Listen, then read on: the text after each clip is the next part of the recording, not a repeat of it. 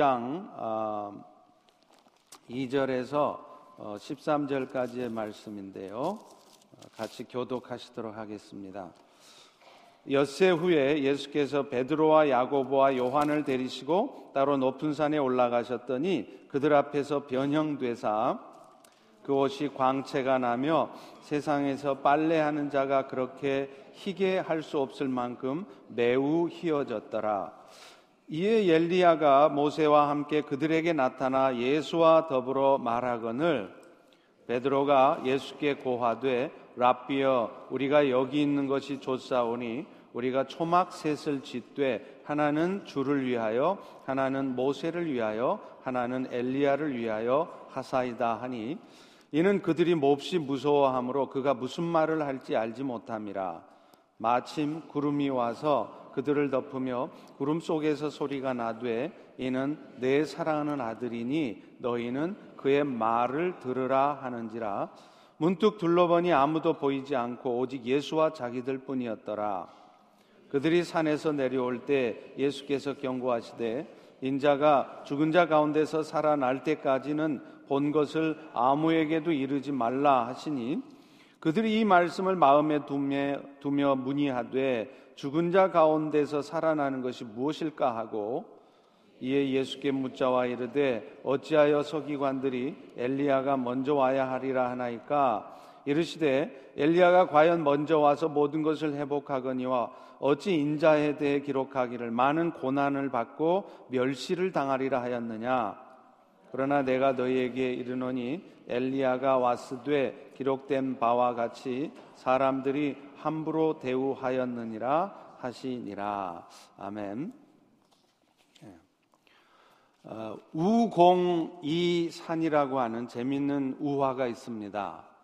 북산에 우공이라고 하는 90살 된 노인이 살고 있었습니다. 그런데 이 노인의 집 앞에는 큰 산이 가로막고 있어서 다니기가 매우 불편했습니다. 그래서 어느 날 노인은 가족들에게 이렇게 말합니다. 우리 가족 모두가 힘을 합쳐서 저 산을 옮겼으면 한다. 그러면 길이 넓어져서 다니기에 편할 것이다.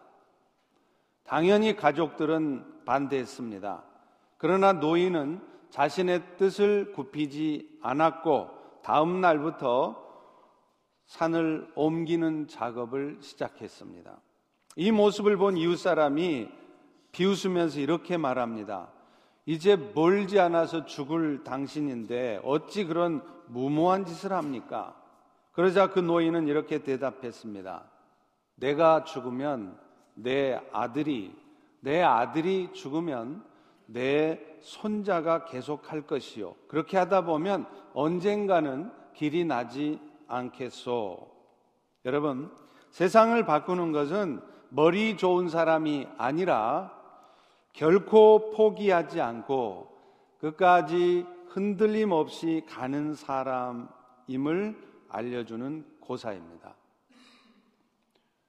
오늘날 우리 신앙생활에서도 마찬가지입니다.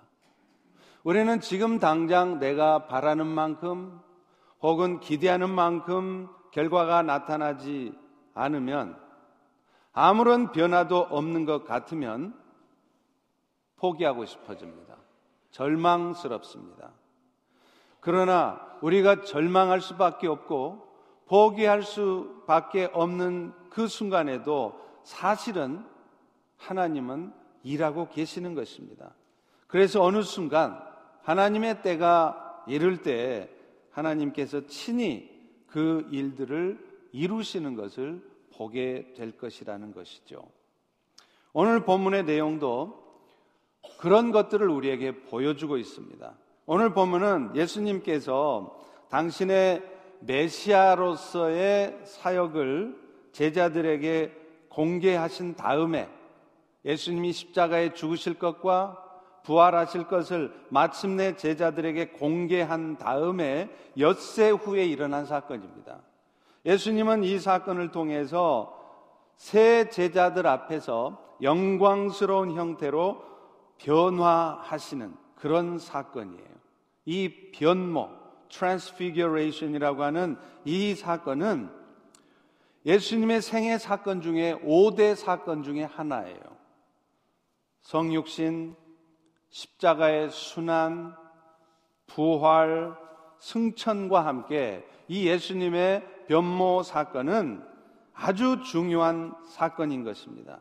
그 중요성을 반영하듯이 이 변화산 사건은 사복음서 모두의 기록이 되어 있는 것입니다.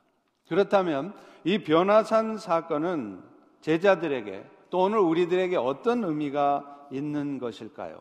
가장 먼저는 예수님은 이 변화산 사건을 통해서 예수님께서 바로 이미 구약 성경에 게시되어 있는 메시아라는 사실, 구원자라는 사실을 확인시켜 주는 것이었습니다.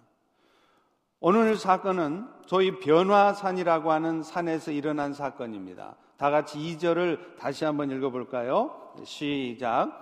엿새 후에 예수께서 베드로와 야고보와 요한을 데리시고 따로 높은 산에 올라가셨더니 그들 앞에서 변형되사 오늘 본문은 이 사건을 그저 높은 산에서 일어난 사건이다 이렇게 말하고 있는데 이 산은 어쩌면 갈리 호수 남쪽에 있는 다볼산일 것이다 라고 하는 전승이 있습니다. 그러나 이 다볼산은요, 이스라엘 평야 가운데 위치한 산인데 아주 둥글고 평평해서 높이가 한 500m쯤 밖에 되지 않는 낮은 산입니다.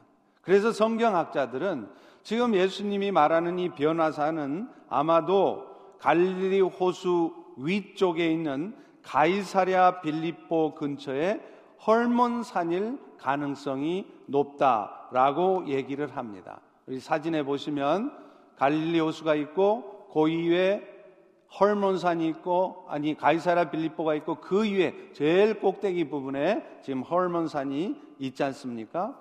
이 헐몬산은 대략 해발이 2,850m.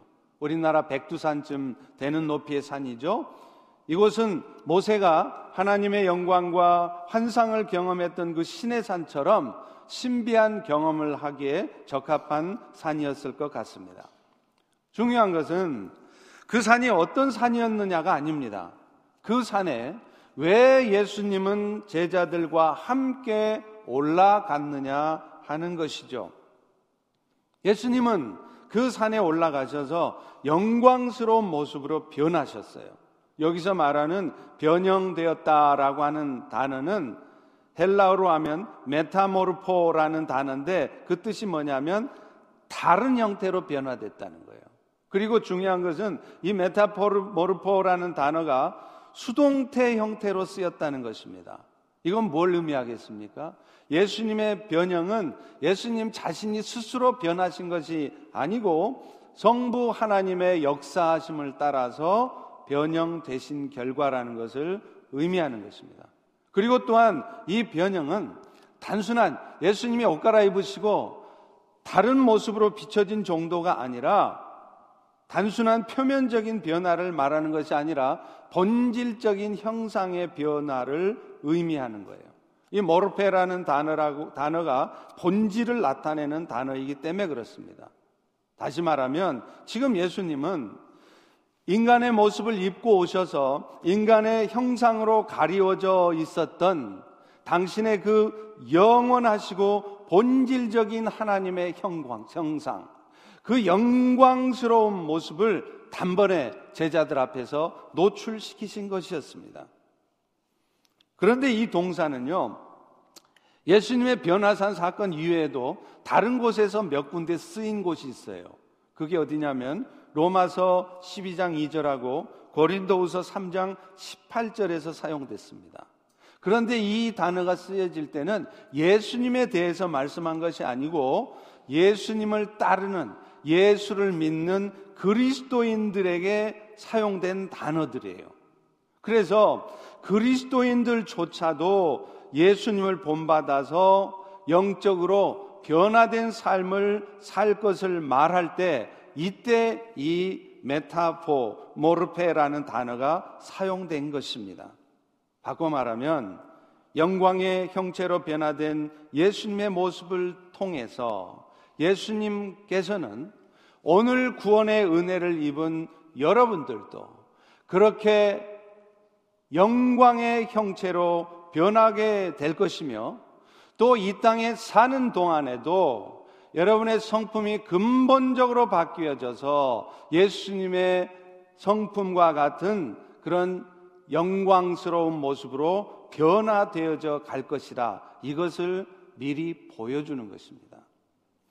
이것은 예수님과 함께 등장하는 두 인물을 통해서도 간접적으로 설명이 돼요. 여러분 오늘 예수님의 세 제자들이 올라갔을 때 예수님하고 함께 나타났던 사람들이 누구였습니까?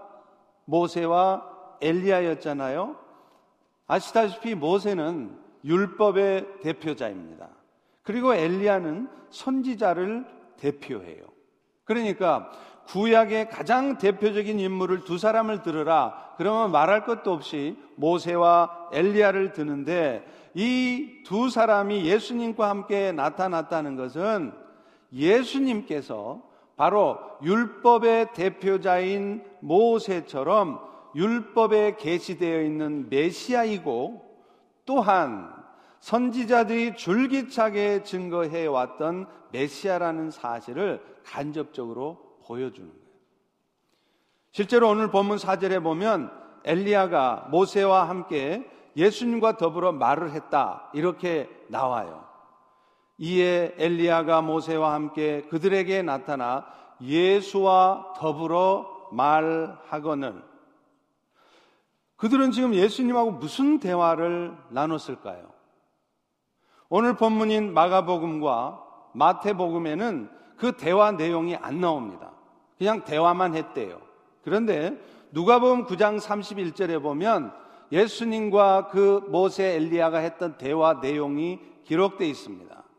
이렇게 되어 있습니다. 영광 중에 나타나서 장차 예수께서 예루살렘에서 별세하실 것을 말할세.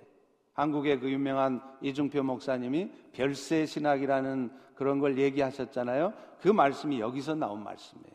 그러니까 예수님께서는 하나님의 아들이시지만 사람의 모습을 입고 오셔서 십자가에 죽으심으로 그를 믿는 모든 인류의 죄가 용서되어지게 하는 메시아시라는 사실.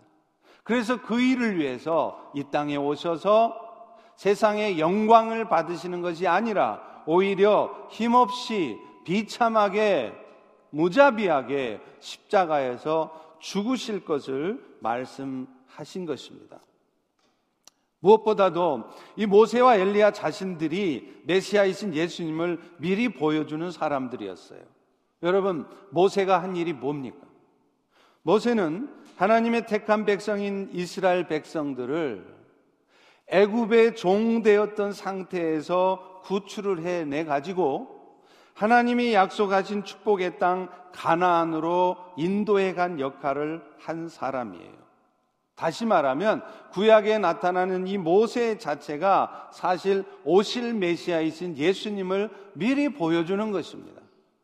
애굽의 종 되었던 상태처럼 오늘날 사탄의 종이 되어서 세상 가운데 어둠 가운데 방황하고 고통하다가 결국에는 영원한 멸망 가운데 빠질 수밖에 없는 우리들을 모세로 대표되는 예수님이 오셔서 우리를 그 어둠과 사망으로부터 건져 주신다는 것을 하나님은 모세를 통해서 미리 보여주신 것입니다. 또 엘리야 선지자도 마찬가지입니다. 엘리야 선지자는 그리스도 앞에 나타날 선구자로 예언이 되어 있어요.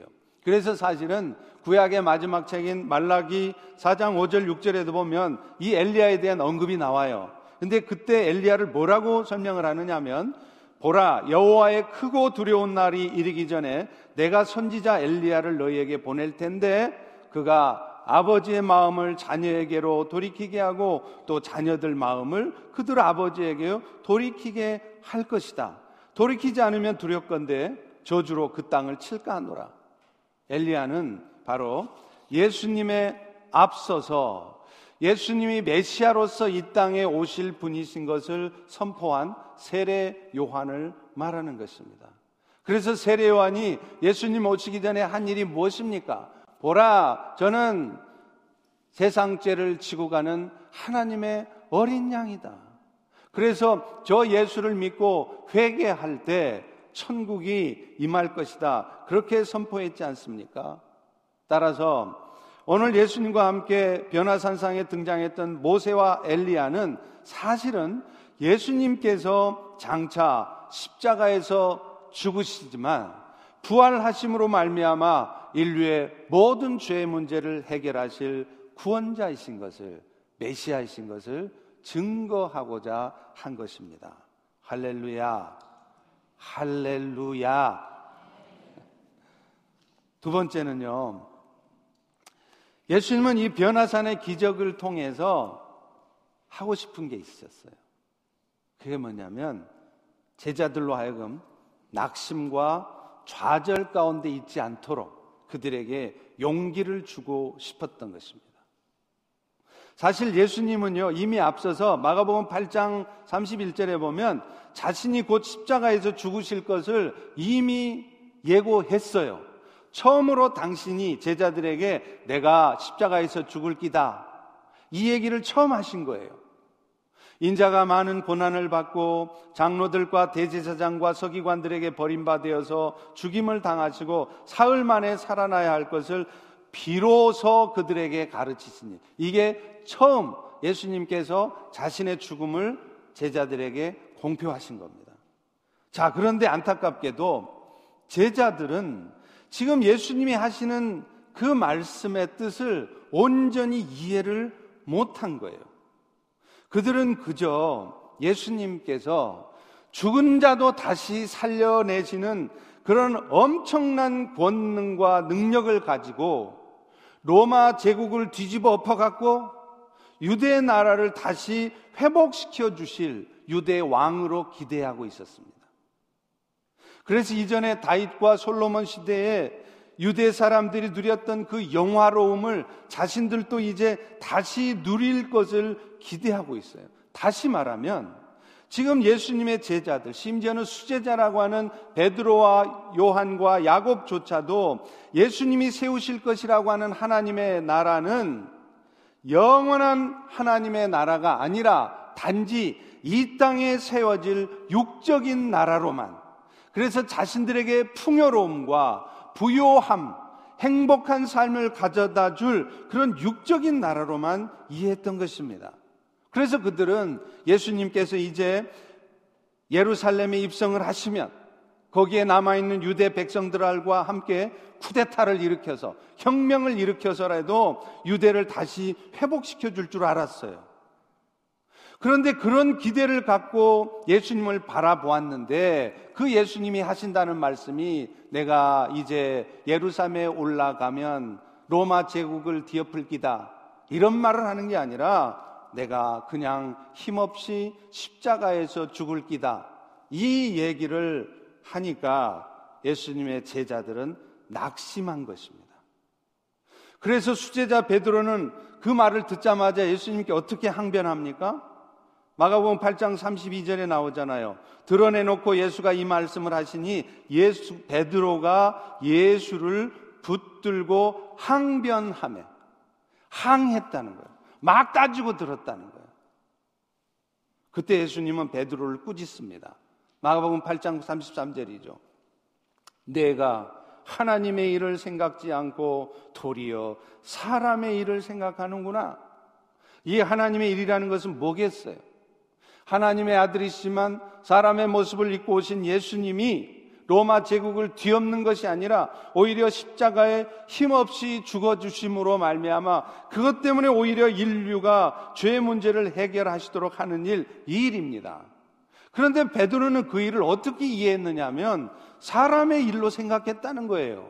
그래서 예수님이 로마 제국을 뒤집어 엎고 유대를 독립시켜서 자신들이 원하고 바라는 이 세상에서의 삶을 행복하게 만들어주는 일, 이 일로 이해를 하고 있었다는 거예요. 오늘 우리도 그렇지 않습니까? 예수를 믿어도 신앙생활을 해도 내가 바라고 소망하는 것들 예수님께서 전능의 능력을 사용해 주셔서 다 이루어 주시고 그래서 결국은 내가 이 땅에 내가 바라고 원하는 수준의 삶을 사는 것 그것이 우리의 기대이고 그것이 어쩌면 우리의 신앙생활의 목적이기까지 하다는 거예요. 그러니 우리는 예수님께서 우리가 원하는 대로 안 해주시면 실망하는 거예요.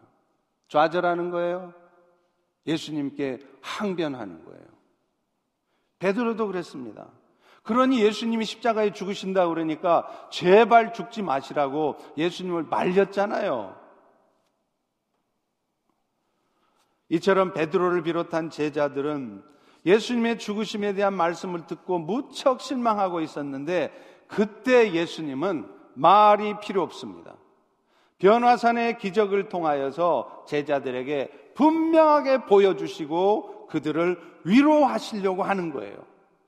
예수님은 비록 예루살렘에서 십자가에서 죽을 지언정 다시 사심으로 말미암아 하나님의 영광을 나타내실 것임을 그래서 제자들이 자기 눈앞에 보고 있는 그 영광의 형체로 변화되실 것임을 보여주는 것입니다. 그러니 내가 죽는다고 낙심하지 말라는 거예요. 내가 십자가에 죽는다고 절망하지 말라는 거예요. 이런 의도는 하나님께서 임재 가운데 직접 말씀하신 것을 통해서도 확인이 됩니다. 우리 다 같이 7절을 읽어보겠습니다. 시작. 마침 구름이 와서 그들을 덮으며 구름 속에서 소리가 나되 이는 내 사랑하는 아들이니 너희는 그의 말을 들으라 하는지라. 여러분 구약 시대 구름이라고 하는 것은요 하나님의 임재를 상징하는 거예요. 그래서 하나님이 임할 때 구름 가운데 임하십니다. 따라서 구름이 와서 예수님과 모세와 엘리야를 덮었다는 것은 지금 하나님께서 영광 가운데 나타나셔서 제자들에게 말씀하신다는 것을 의미하는 겁니다.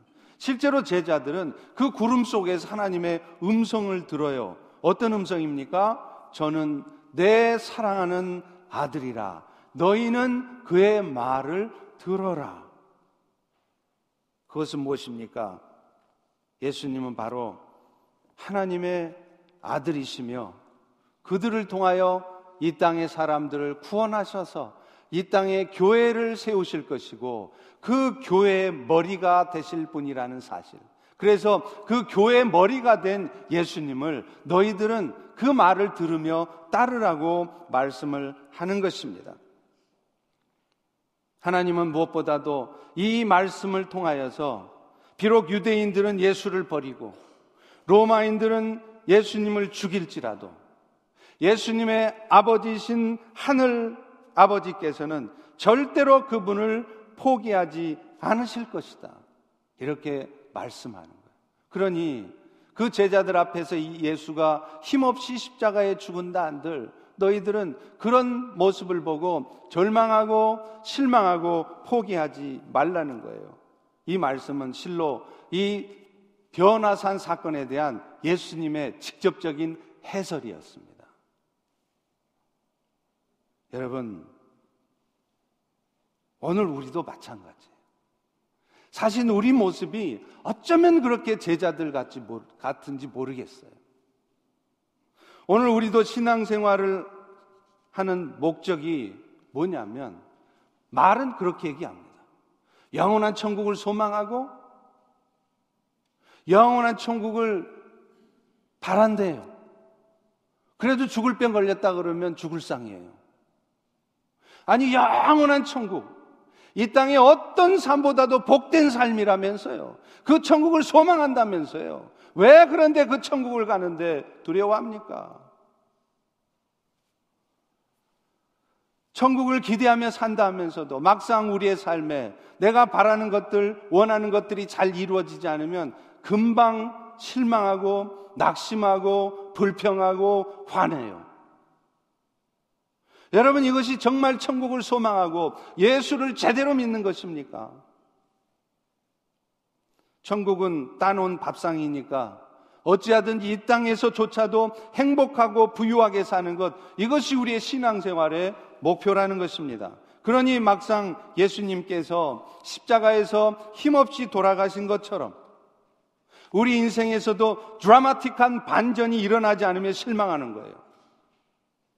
안 되던 사업도 막 예수님 때문에 갑자기 막 잘 되고 심각한 병에 걸렸다가도 막 놀랍게 고쳐져야 되는데 그렇지 않으면 실망하는 것입니다. 예수 믿는 일이 결국은 변화산에서 영광의 형체로 변형되었던 예수님처럼 오늘 우리도 영원한 하나님의 나라에서 영광의 형체로 살 것을 기대하고 오늘 또이 땅의 나머지의 삶은 그 나라를 준비하는 삶이 되어야 합니다. 그런데 자꾸, 자꾸 이 땅에서조차 내 욕심을 채우려고 하고 그렇게 되지 않으면 풀이 죽어 있으면 안 되는 것입니다. 예수님이 막상 십자가에 죽으셨을 때 풀이 죽어서 아무 말도 없고 그냥 무슨 우울증 걸린 것처럼 그냥 코가 석자나 빠져가지고 갈릴리 바닷가에서 다시 고기나 잡고 있는 그 예수님의 제자들처럼 오늘 우리도 그렇게 살고 있지 않습니까? 그러나 그런 우리들에게 주님은 변화산의 기적을 통하여서 다시 한번 말씀하시는 거예요. 십자가에서 죽으신 예수님이 영원토록 그 죽음에 묶여 있지 않으시는 분이시고 다시 부활하심으로 말미암아 우리의 죄의 문제를 영원토록 해결하신 분이신 것을 우리에게 말씀하는 것입니다. 그리고 무엇보다도 주님이 영광의 형체로 변화하신 것처럼 우리도 언젠가는 이 땅의 삶을 마칠지언정 젊어 죽던 나이 들어 죽던 예수님처럼 모두가 영광의 형체로 변화되어질 것을 보여주시는 것입니다. 할렐루야! 할렐루야! 그런데 안타까운 것은 정작 제자들은 그런 주님의 의도를 잘 모른 채로 변화산의 영광을 보여주시기까지 했는데도 그 예수님의 변화된 영광스러운 모습에만 심취되어 있었다는 거예요. 다 같이 5절을 읽어보겠습니다. 시작. 베드로가 예수께 고하되 라비어 우리가 여기 있는 것이 좋사오니 우리가 초막셋을 짓 때 하나는 주를 위해서 하나는 모세를 위해서 하나는 엘리야를 위해서 하겠습니다. 예수님의 영광스러운 모습을 보고서 베드로를 위시한 제자들은 지금 공경과 궁핍에 처해 있는 저 산 아래에 있는 무리들 이런 무리들에 대한 아픔과 고통은 생각도 하지 않아요. 그리고 오히려 지금 예수님이 보여준 그 영광에만 집착하고 있어요. 저 영광, 저 변화된 놀라운 영광스러움, 그 영광 가운데 거하고 싶다. 저 영광 속에서만 살고 싶다. 그래서 예수님한테도 저 산에 내려가서 십자가에 죽지 마시고 내가 당신을 위해서 초막 지어줄 테니 여기서 우리랑 같이 삽시다. 이렇게 얘기를 하는 거예요. 당시에 팔레스틴에서는 귀한 손님이 오시면 그 손님을 위해서 장막을 지어서 환대하는 습관이 있었답니다. 아마 베드로는 그런 차원에서 예수님에게 이런 제안을 했을 거예요. 난 당신을 정말 귀한 손님으로 여기는데 그러니 이제 산 아래로 내려가지 마시고 저들이야 뭐 귀신에 들리던 고통 들어 살던 상관 마시고 나와 함께 이곳에서 영광스러운 삶을 삽시다. 지금 이 얘기 아닙니까? 여기가 조사원이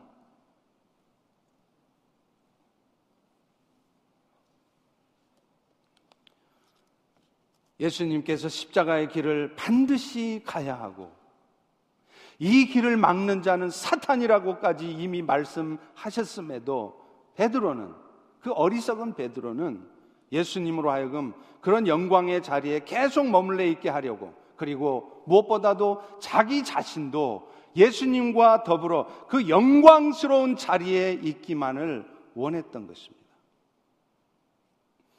여러분 변화산의 위와 또 산 아래를 대조해서 그린 라파엘로라고 하는 유명한 화가의 그림이 있어요.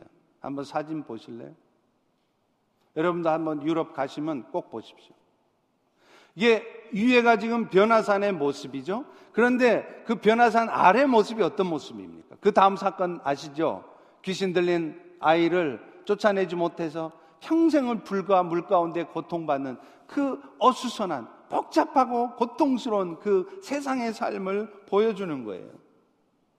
이 그림에서 보듯이 제자들은 영광의 광경을 목격하고 흥분과 환유에 도취되어서 예수께서 감당하셔야 될 사역, 그리고 자신들도 그 예수와 함께 해야 될 일은 까마득히 잊어먹었습니다. 그런데 예수님은 그 영광 가운데 계속 머물기 원하는 제자들을 데리고 산 아래로 내려오셨어요. 그리고 그분 자신이 이 세상 가운데서 하셔야 될 일을 잊지 않으시고 묵묵히 행하셨던 것입니다. 무엇입니까? 십자가에서 죽으시는 것이었어요. 세상의 영광을 받으시는 것이 아니라 편안하고 유복하고 행복한 삶을 사는 것이 아니라 십자가에서 묵묵히 죽으시는 것이었습니다. 변화산의 위와 아로의 대조적인 광경은 오늘날 우리 성도들의 이 땅의 삶이 어떠해야 함을 말해주는 것 같습니다. 우리 성도들은 위로는 그 영화롭고 이상적인 새하늘과 새 땅을 바라봐야 하지만 아래로는 온갖 부조리에 비극에 찌들어 있는 그런 세상 가운데 함께 살아가야 되는 현실이 있다는 사실을 기억해야 된다는 거예요. 여러분, 예수 믿는다고 이 땅에 살며 여러분이 삶이 항상 편탄하고 좋은 영광의 길만 되기를 가기, 가기를 기대하십니까? 절대로 그렇지 않습니다. 그리스도를 따라가는 우리의 길에는 반드시 그 길에도 어둠이 있습니다. 좌절할 수밖에 없는 삶의 과정이 있고 무엇보다도 주님이 우리에게 대신 지고 가라고 하시는 십자가가 있다는 것을 기억해야 됩니다.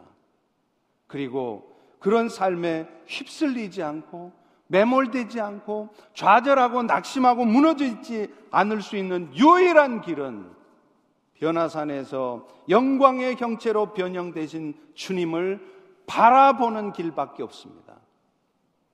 하루빨리 내 등에 지어진 이 십자가를 내려놓을 생각만 하는 것이 아니라 하루빨리 이 무거운 짐을 벗어 버리기만 고대하는 것이 아니라 십자가를 묵묵히 지셨던 예수님을 바라보면서 또 그렇지만 마침내 영광스럽게 변화하셨던 그 주님을 생각하면서 그 길을 가는 거예요. 이것이 그리스도인의 삶입니다. 그래서 골로새서 3장 2절부터 4절은 이렇게 말하지 않습니까? 위의 것을 생각하고 땅의 것을 생각하지 말라. 위의 그림을 생각하고 땅의 것에 빠져 있지 말라. 이는 너희 생명이 그리스도와 함께 하나님 안에 감추어져 있음이라. 우리 생명이신 그리스도께서 나타나실 때 너희도 너희도 그와 함께 영광 중에 나타날 것이다. 변화산에 변모되었던 그 영광의 하나님의 영광의 예수님의 모습이 오늘 여러분들의 미래 모습이라는 거예요. 그러니 그런 미래 모습을 기대하고 소망하면서 오늘 또 힘들지라도 벗어버리고 싶을지라도 묵묵히 십자가의 길을 걸어 가시라는 겁니다. 그런데 안타까운 것은 이런 예수님의 메시지를 알아듣지 못한 제자들은 이해할 수가 없었죠. 그런데 놀라운 것은요. 결국 이런 변화상과 같은 체험들이 나중에는 나중에는 그 예수님의 메시지를 이해하지 못했던 그들도 결국에는 교회의 지도자로 세우고야 마는데 기여를 했다는 것입니다. 다시 말하면 지금 당장 그들은 예수님의 말도 이해하지 못하고 그래서 엉뚱한 소리나 하고 있지만 결국 변화산과 같은 이런 경험들이 그들로 하여금 결정적인 순간에 그들의 마음을 변화시키고 그들로 하여금 교회가 이 땅에 세워져 가게 하는데 헌신하게 만들었다는 거예요. 실제로 예수님의 열두 제자들은요, 예수님이 십자가에 죽으셨을 때 어떻게 했죠? 도망갔어요. 심지어는 부활하신 후에도 그들은 낙심과 좌절 가운데 있었습니다. 그래서 갈릴리 바닷가에 미리 가 있으라는 예수님의 노티스를 듣고서도 그들은 그곳에서 예수님이 오실 것을 기대하는 게 아니라 다 끝났다.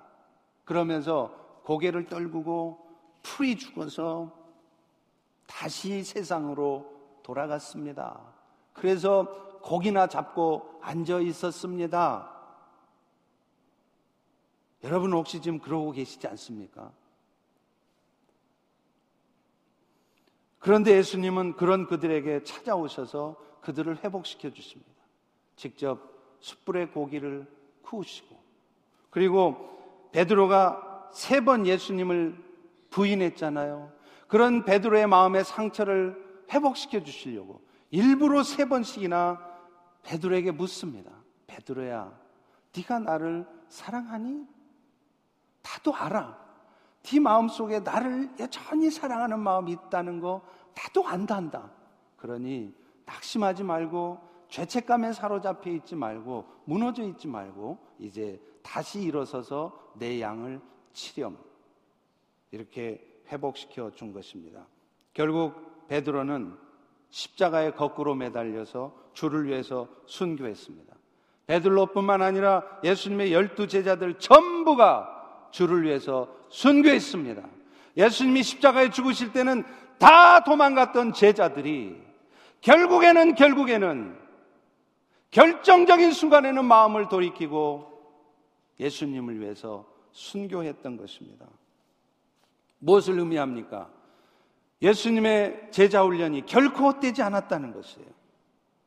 지금 그들은 당장 예수님의 말씀의 의미도 모르고 오해하고 있었지만 그것이 끝이 아니었습니다. 여러분, 오늘날 우리들의 삶에도 마찬가지예요. 여러분의 자녀들도 마찬가지입니다. 여러분들이 자녀들을 신앙으로 양육한답시고 말씀도 가르쳐 주고 그들을 위해서 기도하는데 여러분의 청소년 자녀들이 아무런 변화가 없습니까? 오히려 바깥에 나가서 말썽만 키우고 앉았습니까? 엉뚱한 짓만 해서 여러분 많이 속상해 계십니까? 그래서 기도해 봐야 이렇게 내가 주님 앞에 헌신하고 살아봐야 아무 의미도 없는 짓이라고 포기하고 계십니까? 아닙니다. 예수님을 보십시오. 공생의 3년 동안 예수님은 그렇게 수고하셨습니다. 아니, 이것은 수고 정도가 아니라 직접 제자들하고 같이 사시면서 심지어는, 심지어는 누구도 가려고 하지 않는 그 십자가의 죽으심의 길을 친히 걸어가셨지 않습니까? 그런 삶의 모범을 다 보여줬어도 그 제자들은 도대체가 못 알아듣고 변화하지 않았습니다. 그러나 그게 끝이 아니었죠. 그들은 결국은, 결국은 그때 예수님의 해주셨던 말씀을, 그때 예수님이 했던 기도를 기억했습니다. 무엇보다도 멸시와 천대를 받으면서까지도 당, 심지어는 당신이 직접 가르쳤던 제자들조차도 자신을 버리는 그런 아픔을 겪으면서도 묵묵히 십자가의 죽으심을 감당하셨던 십자가를 묵묵히 지고 가셨던 그 예수님을 생생히 기억하는 것이었습니다. 여러분, 우리의 신앙생활도 결코 헛되지 않습니다. 여러분이 하나님 나라를 위해 선신하고 수고하지만 여러분이 자식들에게 아무런 변화도 나타나지 않습니까? 여러분의 비즈니스가 잘 되지 않지 않습니까? 여러분 건강이 회복되지 않았습니까? 실망하지 마십시오. 그것이 끝이 아닙니다. 여러분의 헌신과 수고는 결코 헛되지 않습니다. 여러분의 기도는 결코 헛되지 않습니다. 성령께서 때가 되면 여러분의 자녀들에게 또 어느 순간 여러분 스스로에게 절대로 변하지 않을 것 같은 그 사람의 심령에 작용하시고 역사하셔서 그들을 깨닫게 하실 것입니다. 그래서 그들에게 하나님의 말씀을 예수님의 십자가의 죽으심을 생각나게 하시고 역사하실 것이에요. 여러분의 부모를 위해, 여러분의 형제를 위해서 영혼 구원을 위해서 열심히 기도하고 있는데 도무지 변화가 없으십니까? 그래서 이제는 기도조차 하고 있지 않습니까? 아닙니다. 끝이 아닙니다. 여러분의 기도는 결코 떨어지지 않습니다. 하나님은 영혼을 구원하실 때 반드시 누군가를 통해 먼저 기도하게 하세요. 여러분이 누군가의 영혼을 위해서 기도하고 있다는 것은 그 영혼은 구원받을 가능성이 아주 아주 높다는 것을 의미하는 것입니다. 다만 여러분이 원하는 때, 여러분이 원하는 모습으로 그것이 이루어지지 않을 뿐입니다. 낙심하지 마십시오. 실망하지 마십시오. 여러분의 기도는 결코 땅에 떨어지지 않습니다. 여러분 주변 사람들에게 자녀들에게 보여준 신앙의 모습들이 다 부질없는 짓이 아닙니다. 당장에는 아무런 변화가 없는 것 같지만 역사가 안 나타나는 것 같지만 하나님의 역사는 하나님의 때에 하나님께서 친히 나타내 주시기 때문입니다. 할렐루야, 할렐루야. 저의 선교의 과정에서도, 목회의 과정에서도, 저도 여러분들처럼 실망하고, 포기하고 싶고, 주저앉고 싶을 때가 있었습니다. 그럴 때 주님은 똑같이 오늘 제자들에게 말씀하신 것처럼 말씀하시고 보여주셨어요. 제가 처음 중국에 사역할 때 얼마나 열심히 했는지 몰라요. 몸을 아껴가지 않으면서 생명 바쳐 섬겼습니다. 그랬더니 한 3년쯤 지났을 때 완전히 번아웃이 되어서 일어나 앉아 있을 수도 없었어요. 몇 달을 누워 있었습니다. 앉아 있을 수가 없었어요. 그럴 때 얼마나 답답했겠습니까? 하나님 앞에 반항하는 기도를 했어요. 주님, 나를 이 땅에 이 선교지에 이렇게 눕혀 놓으시려면 왜 저를 이곳에 부르셨습니까? 다시 한국에 돌아가게 하시든지 아니면 낫게 해주시든지 간절히 방언으로 기도하고 있을 때 하나님께서는 내 입술에 한국말로 통변하셔서 한국어로 하나님의 말씀을 들려주셨어요. 그게 이사야 41장 10절 말씀입니다. 두려워 말라. 내가 너와 함께 함이니라. 놀라지 말라. 나는 너의 하나님이라. 내가 너를 도우리라. 내가 너를 나의 의로운 손으로 굳세게 붙들리라. 한동안, 한동안 이 말씀이 제 입에서 떠나지 않는 거예요. 제 의지로 스탑할 수가 없어요. 계속 한국말로 이 말씀이 나오는 거예요. 이 말씀을 통해서 제가 얼마나 위로를 받고 힘을 얻었는지 몰라요. 미국에 와서도 마찬가지였습니다. 어느 성도님이 그러시더라고요. 당신이 처음 미국에 와서 얼마나 미국 생활이 적응하기 힘들고 어려웠으면 한국에 다시 돌아가고 싶더래요. 그래도 돌아갈 수는 없고, 그래서 그 공항에 철조망을 붙들고 비행기만 쳐다봤대요. 저도 그런 정도는 아니었지만, 저 역시 한국이 그립기도 했습니다. 여러분 목회하면서 어찌 편한 시간만 있겠습니까? 예수님도 우리의 모든 선배 목사님들도 다 겪는 일인데 저 역시 예, 예외가 아니었겠죠. 이모저모로 힘든 시간을 보내고 있을 때 하나님은 저를 수술대 위에 뉘어놓으셨어요. 심장 스텐트 수술을 하느라고 수술대 위에 누워 있는데 하나님께서 내 심령에 큰 음성으로 말씀해 주시는 거예요. 여호수아 1장 5절 6절의 말씀이 있습니다. 내가 모세와 함께 있었던 것 같이 너와 함께 있을 것이라. 내가 너를 떠나지 않을 것이며 버리지 않을 것이니 강하고 담대해라. 너는 내가 그들에게 주리라 한 땅을 이 백성에게 차지하게 할 것이라. 수술방에 하늘이 열리면서 마치 구름 속에서 변형된 예수님이 나타나신 것처럼 분명하게 또렷한 음성으로 제 심령에 말씀해 주셨어요. 나중에 보니까 그 수술방의 하늘은 진짜 하늘이 아니고 가짜 하늘이더라고. 수술방 천정에다가 하늘 모양의 그림을 붙여놓고 그 뒤에다가 밝은 형광등을 켜놓으니까 저는 진짜 그 수술방이 투명해가지고 하늘이 열린 줄 알았어요. 그리고 수술대 위에 에어매트 같은 것을 깔아놓아가지고 얼마나 푹신한지 마치 공중에 둥둥 떠 있는 것 같아요. 그리고 전기 장판처럼 따뜻한 온기가 있도록 그 에어매트를 해놓으니까 마치 진짜로 예수님이 저한테 나타나셔서 저를 푹하게 안으시면서 말씀하시는 것처럼 그렇게 느껴졌습니다. 제가 힘들 때, 제가 포기하고 싶을 때, 무너질 때, 주님은 찾아오셔서 저를 안으시고 말씀해 주신 거예요. 여러분도 마찬가지. 왜 실망하십니까? 왜 좌절하십니까? 왜 여러분 뜻대로 안 됐다고 어둠에 빠져 계십니까? 신앙생활 하면서 주회를 하면서도 때로는 회의가 들고 포기하고 싶을 때도 있겠죠. 과연 이 일을 계속해야 될까? 선교도 마찬가지입니다. 무슬림 선교, 불교권, 홈리스 사역, 밑 빠진 독에 물 붓기 같아요. 그 과연 우리가 계속해야 되나? 효과도 없는 일. 우리 교회도 평양에 과학기술대학 후원하잖아요. 아니 학생들에게 직접적으로 복음을 가르칠 수도 없고 예수 예자도 꺼낼 수 없는 그 일을 우리가 굳이 해야 할까 의문이 들 수도 있을 것입니다. 그러나 분명한 것은 그들이 어느 순간 인생의 큰 위기가 닥쳐왔을 때, 인생의 어떤 큰 전환점을 맞이하게 됐을 때, 그들은 반드시 우리들의 섬김을 기억할 것입니다. 사실 그들은 이미 다 알고 있어요.